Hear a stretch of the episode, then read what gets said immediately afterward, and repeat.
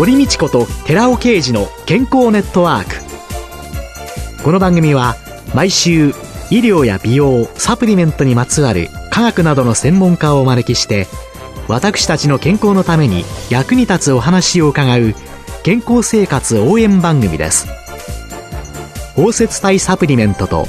MGO マヌカハニーで健康な毎日をお届けするコサナの提供でお送りします。ここでコサナから番組パーソナリティで神戸大学医学部客員教授寺尾啓二社長の新刊漫画ですっきりわかるなりたい体になれる栄養素大全発売のお知らせです。決められたサプリメントしか選べなかった時代から個人に合ったサプリメントを選ぶ新時代に向けて、なりたい体になるにはどんな栄養素が必要なのか、ダイエット、筋肉、美肌効果など目的別に栄養摂取、プラスサプリの組み合わせを漫画でわかりやすく解説します。寺尾啓治小佐奈社長の新刊、漫画ですっきりわかる、なりたい体になれる栄養素大全、発売のお知らせでした。こんにちは、堀道子です。今月は男性の美容を専門に行っていらっしゃいます、美容家のエバトさんをゲストに迎えて、男性のための美容入門をテーマにお送りしています。エバトさんよろしくお願いいたします。よろしくお願いいたします。3週目の今日は、男性化粧品の基礎知識と選び方と題して伺ってまいります。エバトさんのブログですね。これは B ログ。はい、そうです。を拝見すると、プロフィールに元美容部員というように書かれているわけですけれども、はい、最初は企業にお勤めだったんですか？そうなんですよ。百貨店に立ってお客さんの悩みを聞いたり、化粧品売り場ですね、ヒアリングして商品をご提案させていただいたりということをしてました。10年くらい前になるんですけども、その時代ってまだあの男性がスキンケアとかメイクを楽しむような時代ではなかったんですよね。広く知られていなかった時代でもあるので、化粧品売り場は女性の聖域みたいな、そういう風潮があって、結構やっぱ苦労は絶えなかったですね。美容部員のなさってた時からも男性の美容というのの方に特化してたんですそれとも女性最初は女性の美容をやっていたんですけども、辞めてからですね、独立してから男性の方にシフトしていったっていうような流れがありますね。独立のきっかけというのは何だったんですか？もともと僕独立するつもり全くなかったんですよ。もうずっと就職してずっと働くものだと思ってましたし、その美容部員やる前、僕実は普通の会社員だったんですね。普通の4年生大学を出て、就職をして、システムエンジニアをやっていたんですよ。それでずっと働くものだと思っていたんですけども、ある日、ちょっと過労で体を壊してしまって、それで、じゃあ次の仕事何しようかなって思った時に、たまたま家でテレビを見ていたんですよ。そこで、プロのヘアメイクさんが女性にメイクして、どんどん変身していって、その女性もどんどん笑顔になっていって、そのご家族の方も笑顔になっていく。そういうふうな姿を見て、あ、なんでかっこいい仕事なんだろうっていうふうに思ったのが美容を目指すきっかけだったんですね。で、そこからヘアメイクスクールに通うようになって、そこを卒業した後に美容メインになって、今に至るっていうところがありますね。で、なぜメンズ美容専門に？そうですね。やっぱり僕自身その美容と出会って人生が180度変わった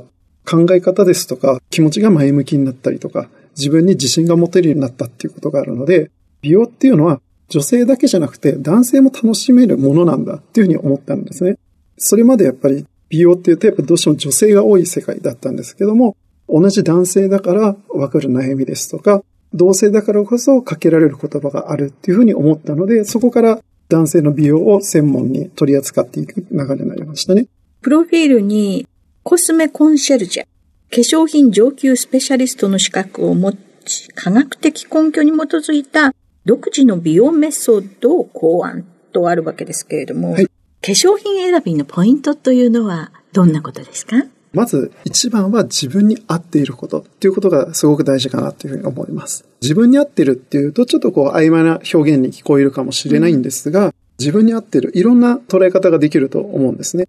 例えば自分の肌に合っている、肌質に合っているっていうことですね。っていうこともありますし、やっぱり趣味思考に合うっていうところもあります。なのでそういった多種多様な視点から自分に合っているっていうところを捉えていただいて選んでいただくっていうところがすごく大事になるかなと思います。自分の肌質、肌悩みを理解した上で、じゃあどんな成分を使っていけばいいのか。自分にはどういう成分が合っているんだろう。そういうことを突き詰めていくっていうのはもちろん大切なことですし、効率的なケアをしていただくためにはすごく必要なことではあるんですが、それだけではなくて、そこにプラスアルファして、感性っていうところも大切にしていただきたいなと思います。例えば、香りですとか、テクスチャー、質感、あとまあ世界観ですとか、自分が使った時の気持ちの変化ですとか、作り手の情熱とか、いろいろなその共感するポイントっていうのがあると思うんですけども、化粧品って僕はすごくたくさんの人の思いが、こだわりが詰まった芸術作品だというふうに思っていて、例えば香りのところですと、調香師、いわゆるパフューマーと呼ばれる方が、どんな風な香りにしたら喜んでもらえるだろう、その世界を表現できるだろうっていうようなこだわりが詰まっていたりしますし、世界観というところで言うと、デザイナーさんの思いだとか、そういうもの入ってると思いますし、処方する人、設計する人、いろんなご自身の経験とかもあって、そういう思いが詰まってるっていうところがあるので、いろいろな視点で肌で感じて実感して、それによってなんか自分がピンとくるもの、そういうものを選んでいただくっていうのが僕はすごく大事かなって思いますね。いや、今ね、お話を伺っていて、化粧品一つ作られたその製品に対して、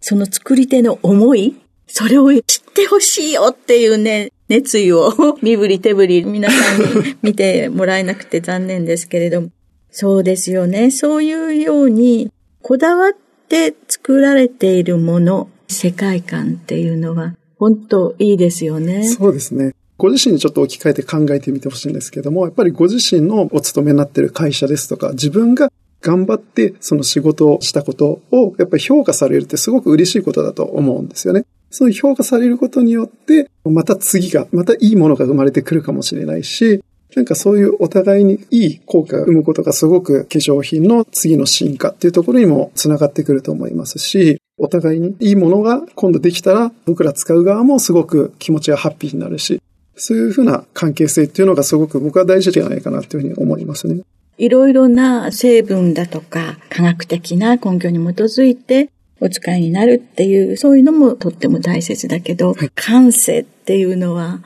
本当に素敵だなと思ってお話を伺ってたんですけれども、イタリアに世界一古い薬局というのがあって、はい、そこが日本にもかなり、もう今化粧品系統のものとして入ってきてるわけですけれども、これがダヴィンチがつけてた香水かとかね、えー、思うとうわーって広がるじゃないですか。そうですよね。サンプルつけてみるだけなんですけどね、私は。はい、そこでローズ水を買ってきて、はい、顔にふっと振りかけると、ローズの香りと、ベルサイユルのバラのイメージにして素敵ですね。そうするとやはりストレス解消にもなるしってい。うので、はい、自分へのご褒美とか、はい、ちょっとした自分のプレゼント選び方っていうのもあるのかなと思ってお話を伺ってましたけれども、エバトさんが生み出された美容メソッドの独自性というのは？そうですね。先ほどのお話とちょっと重複するところはあるんですけども、はい、まずは論理とその感性、すごく大切に作るようにしています。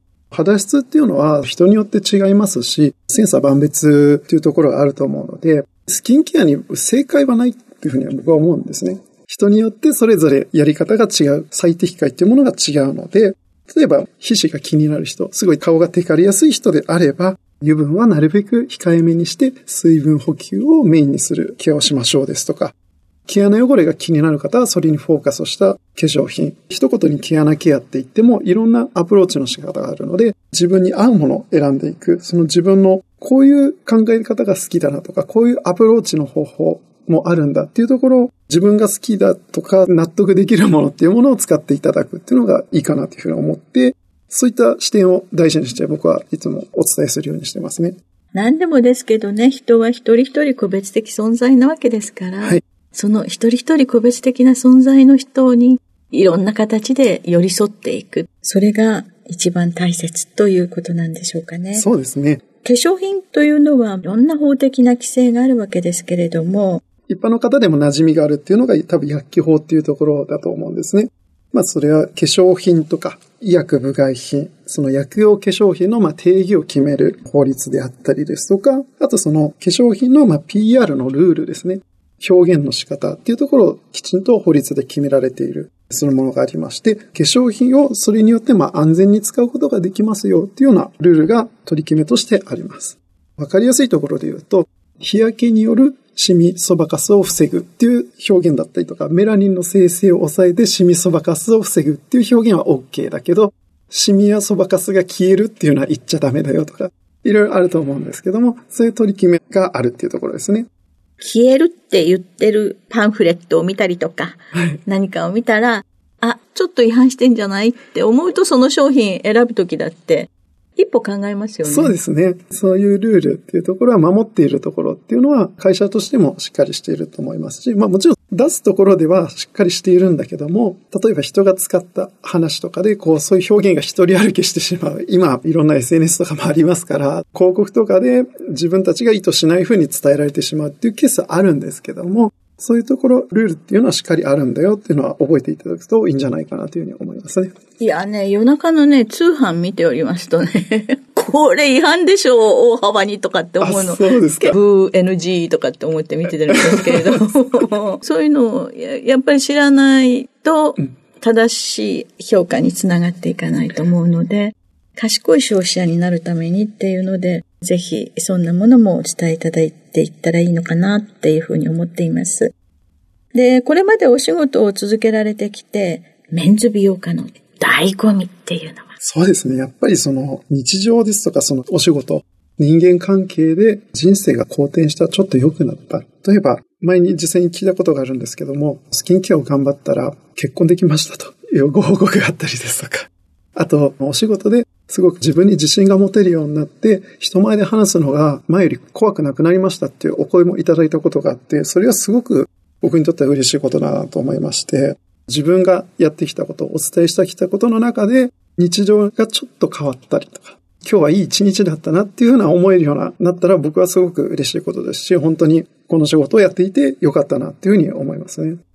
やっぱり結局、お仕事も人間関係とかも人なんですよね。この人とお仕事をしたいとか、また会いたいとか、っていうところはやっぱりケアをしてきたこととか、自分にどれだけ投資をしてきたかっていうところが滲み出てくるところだと思うので、やっぱりそういうことも考えながら、ぜひ美容を楽しんでいただきたいなというふうに思いますね。美しくなった方が、いろんなもので好転したというのを聞かれたとき、やりがいをそうですね。やっぱりそれがもう一番のやりがいですね。はい。ありがとうございました。今週のゲストは美容家のエバトさんでした。来週もよろしくお願いします。はい、ありがとうございました。続いて、寺尾刑事の研究者コラムのコーナーです。お話は、小佐野社長で神戸大学医学部客員教授の寺尾啓二さんです。こんにちは、寺尾啓二です。今週は先週に引き続き、ヒトケミカルによる AMPK 活性化と非アルコール性肝炎の予防というタイトルでお話しさせていただきます。ヒトケミカルのコエンザミ Q10 の AMPK 活性化による脂肪肝の改善に関する学術誌のフードファンクションに2019年に報告されたコエンザミ Q10 は AMPK 経路の活性化を介して高脂肪食が誘発する非アルコール性脂肪性肝疾患を軽減するというタイトルの研究論文を先週に引き続き紹介していきます。高脂肪食で減少した血清中の HDL コレステロールはコエンザム9点の摂取によって増加し、その一方、高脂肪食で増加した血清中の LDL コレステロールはコエンザム9点の摂取によって顕著に減少することが分かりました。また、高脂肪食で増加した血清中の総コレステロールとトリグリセリドはコエンザミ Q10 の摂取によって顕著に減少することも分かりました。肝臓切片の染色によって高脂肪食群では肝細胞脂肪変性とバルーニング、つまり風船のような変性、脂肪滴が認められています。ところが高脂肪食とコエンザミ Q10 を摂取したマウスでは脂肪滴が大幅に減少しています。また、肝臓切片のナッフル D 活性評価でも、コエンザミ Q10 を摂取した群は、ナッフル D 活性が高脂肪食群に比較して顕著に減少していました。このことから、コエンザミ Q10 の摂取は、高脂肪食によって誘発される肥満と脂質異常症を改善し、さらに非アルコール性脂肪肝疾患、つまりナッフル D の進行を防ぐことが示唆されました。そして、このコエンザミ Q10 摂取が肥満と脂質異常症を改善し、ナッフル D を抑制するというメカニズムは、AMPK 活性化が関与することを、ヒト肝がん由来細胞株のヘグ G2 細胞の検討で明らかとしたわけです。ヘグ G2 細胞にパルミチン酸ナトリウムを添加すると、細胞中の脂肪量は増加するのですが、マウスの結果と同様にコエンザミ Q10 の添加によって脂質生成の阻害及び脂肪酸酸化、つまりベータ酸化が促進され、細胞中の脂肪量は減少することを確認しています。これはメカニズム的にはコエンザミ Q10 の AMPK 活性化によるものと考えられました。なお、AMPK 活性化は AMPK のリン酸化した PAMPK を指標にできますので、PAMPK と AMPK の比で評価できます。予想通り、パルミチン酸ナトリウム添加によって減少した PAMPK と AMPK の比は、コエンザミ Q10 添加によって上昇することが示されました。一方、パルミチン酸ナトリウム添加とともに AMPK 阻害剤として知られているドルソモルフィンを加えた状態では、コエンザミ Q10 を添加しても PAMPK と AMPK の比は上昇しませんでした。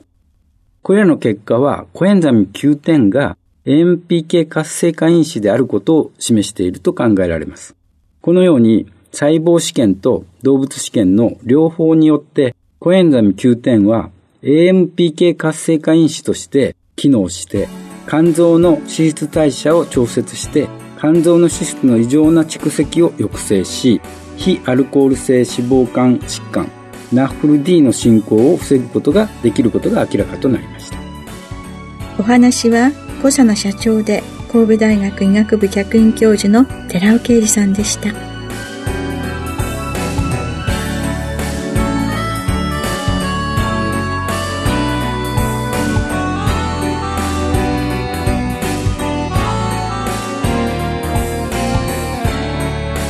ここでコサナから番組お聞きの皆様へプレゼントのお知らせです。洗浄成分の環状オリゴ糖が毛穴汚れや余分な皮脂を吸着して落とし保湿成分であるマヌカハニーが潤いを保つコサナの洗顔フォームマヌカとオリゴの泡洗顔を番組お聞きの10名様にプレゼントします。プレゼントをご希望の方は番組サイトの応募フォームからお申し込みください。コサナの洗顔フォームマヌカとオリゴの泡洗顔。プレゼントのお知らせでした